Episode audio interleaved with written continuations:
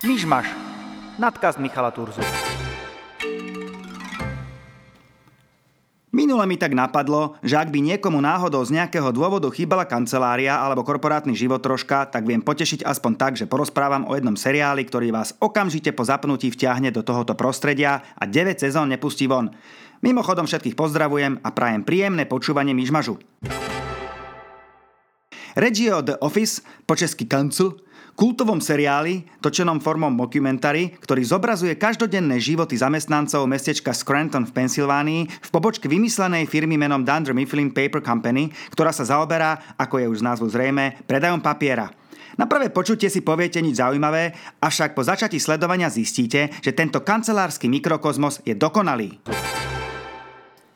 Ako prvé treba samozrejme povedať, že americká verzia je len adaptáciou britskej z roku 2001-2003, ktorá bola pre BBC vytvorená, napísaná a zrežírovaná gigantom Ricky Gervais a Stevenom Merchantom. Seriál sa točí okolo tém ako sociálna neobratnosť, malichernosť, namyslenosť, ješitnosť, frustrácia či zúfalstvo. Všetky tieto pojmy Rick krásne obsiahol v postave Davida Brenta, manažera pobočky, a poviem vám, že väčšieho kreténa by ste len ťažko hľadali. Je to namyslený, nesebaistý narcis, ktorý si myslí, že je trpezlivý, vtipný či obľúbený, zatiaľ čo všetci kolegovia ho pokladajú za otravného a drzého sebca. Málokedy sa vám podarí vidieť niekoho, kto vie chvíľky trápnosti dotiahnuť až do úplného absurdna, a Ricky sa v tom doslova vyžíva tým, že ide až za hranicu znesiteľnosti. Na BBC boli vytvorené 2 sezóny po 6 dielov a 2 vianočné špeciály a je to naozaj lahôdka, ktorú si treba dať. Sám o sebe hovorí aj fakt, že seriál bol vysielaný vo viac ako 80 krajinách po celom svete a následne vznikla niečo ako franšíza, pričom rôzne krajiny seriála adaptovali. Ako sme si už dávnejšie povedali, že Američania ľúbia vo veľkom prerábať kvalitné britské veci, ak si pamätáte na prvý Myšmaš, že som rozprával o seriáli Episodes, tak v tomto prípade to prečilo všetky očakávania, a to myslím hlavne kvôli tomu, že sa im podarilo do hlavnej úlohy Steva Carella, ktorý aj napriek tomu, že latka bola nastavená naozaj vysoko, nesklamal a dodal tejto postave úplne iný rozmer. Musím sa priznať, že som si Števa nikdy nešiel, pretože hral vždy len v takých príblblých priemerných komédiách, čo sú pre mňa také, kde všetky tie vtipné veci dajú do traileru a vy sa tešíte a potom len pozeráte len vatu, ktorou je naplnených zbytných 87 minút, a to hovorím o tom lepšom prípade. Ale potom tam boli aj kvalitné kúsky, ako veľmi milý film Little Miss Sunshine z roku 2006, kvalitný, hviezdami nabitý počin The Big Short z roku 2015 o prasknutí hypotekárnej bubliny v USA, kde si zahral po boku Christiana Balea, Ryana Goslinga, Brada Pitta alebo Marisa Tomei. Vypichol by som ešte výbornú snímku Beautiful Boys 2018 o vzťahu otca a problémového syna v podaní skvelého Timothée Chalamet, asi najvýznamnejšieho mladého herca súčasnosti, zavaleného kvalitnými scenármi a točiaceho minimálne 3 filmy ročne, ktorého mimochodom uvidíte napríklad aj v epickej bombe menom Duna od jedného z mojich najobľúbenejších režisérov a o ktorom sa chystám taktiež určite niečo porozprávať. Späť k Office. Steve Carell dodal postave regional manažera Michaela Scotta výborný rozmer a na rozdiel od anglického Davida Brenta ste si ho mohli časom aj obľúbiť. Lebo v podstate je to taký neškodný hlupák, aj keď na prvý pohľad necitlivý, tak nakoniec vždy s dobrým srdcom. Steve predvádza herecký koncert par excellence a naozaj len málo hercov dokáže to, čo on. Prvé diely sa držali viac menej presne anglické predlohy, ale neskôr sa seriál stal skôr takým sitcomom s charakteristickými prvkami originálu. Predpovede po prvých 2 sezónach boli dosť nepriaznivé, ale tvorcom sa zapracovaním rôznych prvkov nakoniec podarilo si získať americké aj celosvetové publikum. Napríklad spravili svetlejšiu scénu, nepanovala tam taká kancelárska temnota a celé to spravili také trocha optimistickejšie, pretože priznám sa, predstaviť si 9 sezón tej anglickej verzie, asi by som upadol do hlbokej korporátnej depresie. Samozrejme, kopírka, prístroj na chladenie a dávkovanie vody tu dostali svoj priestor a užijete si ich až. Seriálu k úspechu pomohlo aj to, že keď bol umiestnený na platformu iTunes v Amerike, tak okamžite obsadil 4 z 5 najsťahovanejších slotov a tvorcovia sa tak dozvedeli, že publikum je oveľa mladšie ako predpokladali, pretože oni to pôvodne cielili na klasických white collar workers, v podstate takých, ktorí v seriáli vystupujú, lenže stal sa úplný opak a seriál zarezonoval práve u mladších divákov. Gro hereckej zostavy sa tu nemení a zaručujem, že úplne každý si tu nájde svoju obľúbenú postavu, prípadne objaví paralelu s nejakým človekom, s ktorým niekedy naozaj pracoval alebo pracuje. Prankstera Jima, Magora Dwighta, ambiciozného Ryana, teplého Oscara, lenivého Stanleyho, Tučného Kevina, úzkoprsu Angelu, otravnú Kelly alebo sympatickú Pam si zaručene obľúbite. V menších epizódnych úlohách sa tu taktiež zjavili napríklad aj Amy Adams, Amy Ryan, Idris Elba ako nekompromisný charizmatický šéf. Aj samotný Ricky Gervais sa tam objaví taktiež ako záujemca o miesto vedúceho pobočky. Zaujímavosťou je, že počítače, čo vidíte v kancelárii, sú funkčné a napojené na internet, čiže herci si počas nakrúcania mohli pozerať maily, brosovať po internete alebo hrať čo iné než kultový solitér. Minule som si taktiež pozeral, že či tí jednotliví herci, ktorí sa v Office preslávili, mali aj nejaké iné šteky v iných filmoch alebo seriáloch, no ale po väčšine to bol priamo The Office, ktorý bol pre každého najväčším úspechom, ktorý sa im už nikdy nepodarilo zopakovať. Samozrejme okrem klasických hviezd, ktoré boli neskôr dosadené. Treba určite ale vypichnúť postavu Jima Halperta v podaní Johna Krasinského, ktorý je veľmi akčný, či už ako akčný hrdina Jack Ryan, alebo režisér cenených hororov Tiché miesto 1 a 2. Prvá sezóna Office má 6 epizód a od druhej je to vždy niečo medzi 22 až 26 epizód, okrem teda štvrtej, ktorá má len 7 epizód, pretože v roku 2007 stávkovali scenáristi. Treba podotknúť, že napriek obrovskému rozsahu 9 sezón seriál nestráca na kvalite a aj taký malý spoiler, po neskoršom odchode Michaela Scotta je to stále prudko pozerateľné a vtipné. Aha, treba dodať, že ak niekto nechcete pirátiť a chcete si Office pozrieť by the book, tak si ho viete pozrieť na Amazon Prime. Nemáš za čo, Jeff Bezos. Okrem bezpočtu ocenení zaradil napríklad aj časopis Rolling Stones tento seriál ako jeden zo 100 najlepších, aké boli kedy natočené, a myslím, že právom. U mňa je taktiež minimálne v prvej desiatke.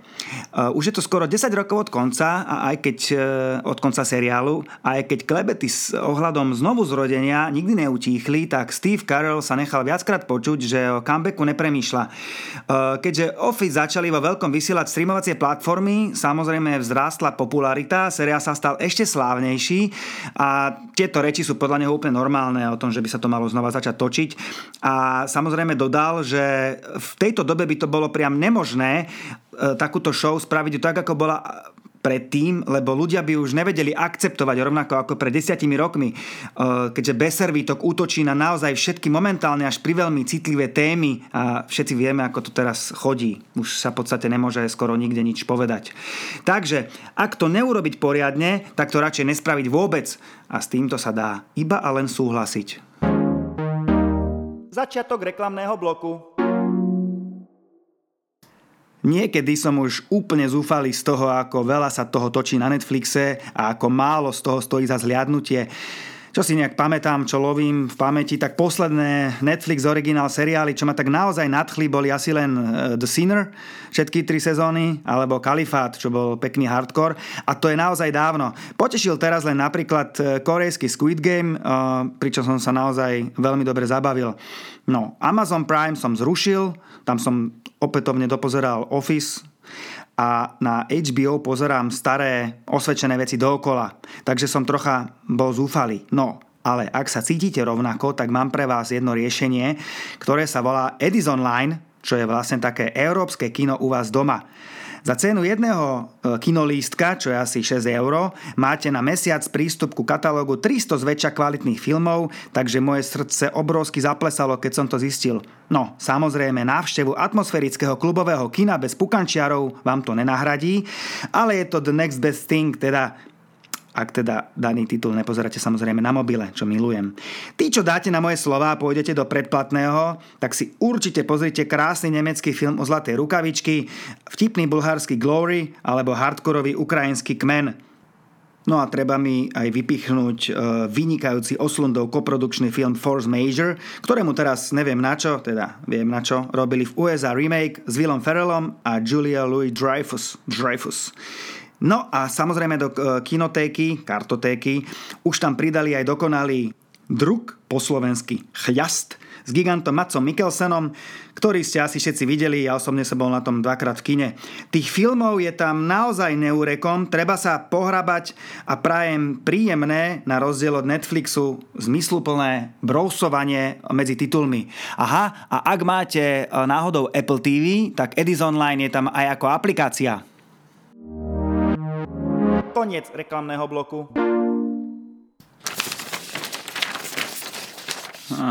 Nejaké listy došli, tak si nám musíme dať aj tú listovú rubriku, čo už. Je to toho opäť neurekom, musím povedať, že len málo vecí je krajších, ako keď sa prehrávam listami od fanúšikov môjho podcastu. Vyberám len tak námatkovo z kôpky. Píše mi Marek z Lamača, to ani neviem, kde je, asi smerom niekam na Moravu, že kedy konečne už spravím ďalší podcast, že sa mu dobre počúva, keď s chalanmi dole v činžiaku v kočikárni v posilňovni robia kľuky, drepy či brušáky a vždy ich to tak nabije takou dobrou energiou. Marek aj chalani, ďakujem za priazeň aj všetkým posilňovačom, ktorí počúvajú. Nový podcast už je vonku a práve ho počúvate. Dobre, vyriešené, list odkladám. Máme tu niečo ďalšie. Aha, píše mi Matúš z Kanady, že už je dlho ocestovaný a vždy, keď mu je smutno za rodnou domovinou, tak si pozerá seriál Oteckovia, čo mu mama nahrala na kazety a poslala do zahraničia. A že či by som niekedy nevedel spraviť alebo nejak rozobrať aj tento seriál. Ahoj Matúš, vieš čo, ak mi pošleš celú tú kolekciu tých videokaziet, tak ich určite budem vedieť rozobrať a dám ti vedieť. Ďakujem veľmi pekne, pozdravujem do Kanady a list odkladám.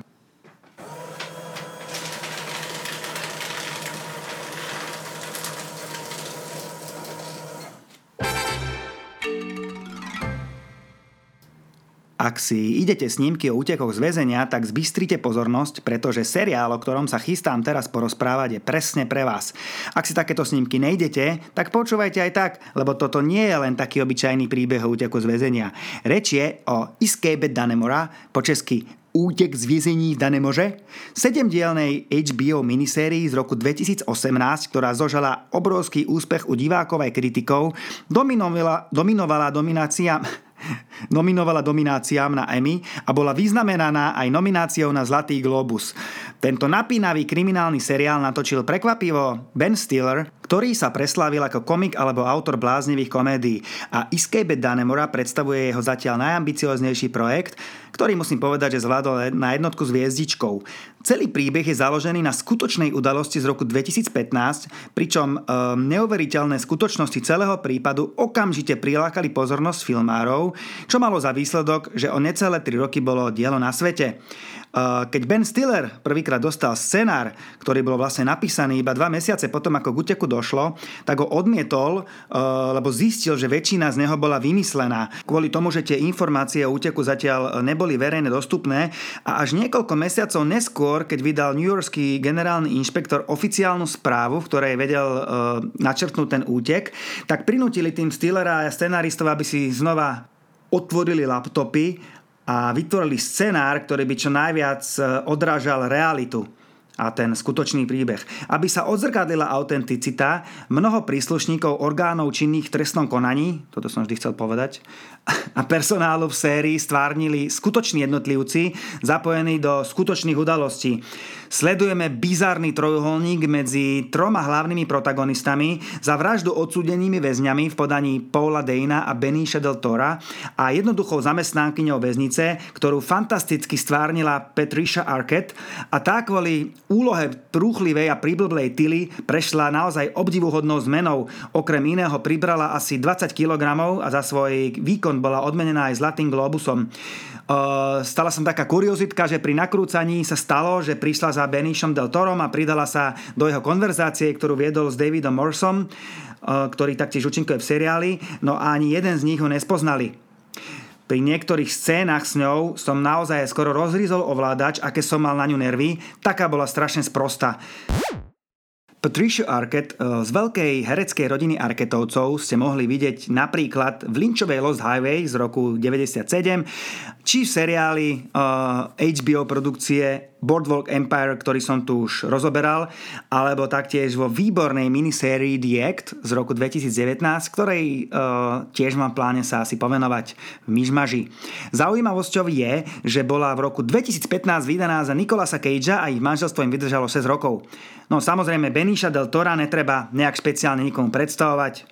Alebo áno? Jasné, že nie. Myslel som si, tak on tu podáva štandardne výborný výkon a chcel by som taktiež vyzdvihnúť Paula Dana. To je herec, ktorého určite všetci poznáte, len ste nevedeli, že to je on.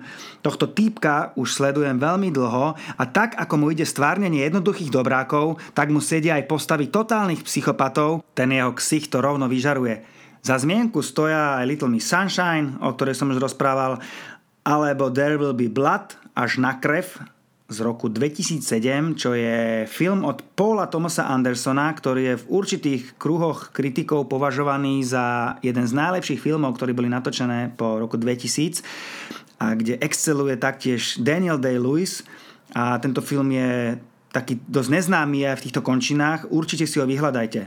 There Will Be Blood sa volá. No, Paul Dano sa taktiež zaskriel aj v Prisoners od môjho obľúbenca Denisa Villeneva a samozrejme si s ním dajte aj Sorrentinovú mladosť, Youth z roku 2015. Naspäť k Danemože. No, tento šialený trojuholník, ľúbostný, kde si v podstate ani nemáte koho obľúbiť, zohráva také absurdné divadlo, aké ste už dlho nevideli a všetkých 7 častí len tak zhltnete na posedenie. Nedávno som zistil, že ten film v určitých pasážach úteku z väznice úplne kopíruje kultový film Escape from Alcatraz zo 79. s výborným Clintom Eastwoodom, ale vôbec mi to nevadilo, bral som to ako poctu tomu spomínanému filmu. No, nebudem už viac o tomto seriáli radšej rozprávať, aby som nespoileroval, lebo už by som to bez toho nevedel. Tak vám iba prajem príjemné pozeranie a ja som sa totálne navnadil, aby som to išiel teraz pozrieť, takže tak. Poď sem, toto si daj. Poď sem. Toto si daj.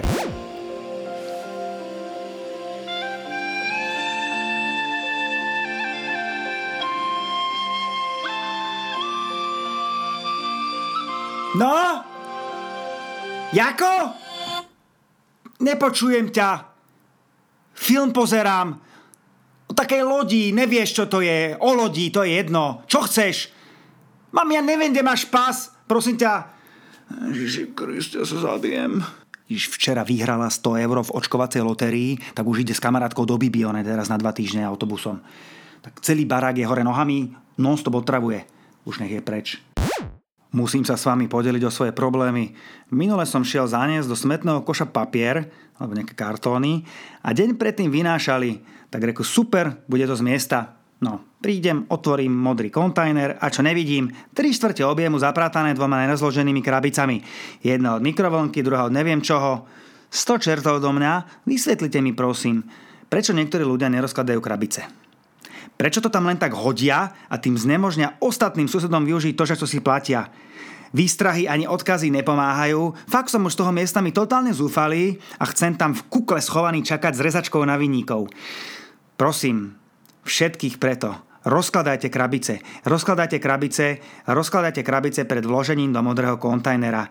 Všetkým sa nám potom bude ľahšie žiť? Jaj. A pre tých, čo neseparujú, prosím vás, separujte, je to znak vyspelej spoločnosti a netvrdím, že musíte byť zero waste, ale aspoň svojou trochou prispejte. Máte tu moc. Reči o tom, ako to všetko aj tak skončí v jednej spalovni a bla bla bla, tak to si nechajte pre niekoho iného. Je to bullshit. Viem, že to nie je vždy úplne ideálne, ale tak vy si splňte to, čo máte na svojej strane a páni recyklátori si splňte na tej ich strane a bude nám to všetkým krajšie. Jaj, a prosím, nehačte na zem cigy a neplujte žuvačky. Je to totálny primitivizmus. Keď vidím niekoho, ako z auta vyhodí na zem špak, tak by som mu to najradšej zobral a naspäť v oku zahasil. Fuj, je to totálny hnus, ako sa to tam potom na zemi vála. Áno, ja som bol mladý a glúpy a zo pár cig na zem hodil, ale tak tá náprava prebehla už veľmi, veľmi dávno. Samozrejme, nehovorím o tom, koľko to stojí a ako je to náročné odstraňovať žuvačky z tých chodníkov a keď sa na to pozrete, tak je mi z toho niekedy navracanie. Len toľko som chcel. Idem si už oddychnúť a dopozerať ten film. Boh vie, ak to skončí.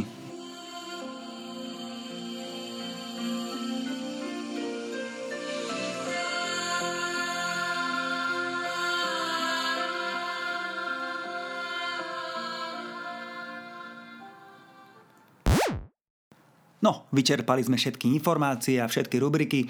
Verím, že ste sa opäť niečo nové dozvedeli. To je to najviac, o čo mi ide. celou touto reláciou a budem sa tešiť opäť niekedy do počutia. Majte sa pekne a pozerajte kvalitu. Čaute. Počúvali ste Myšmaš.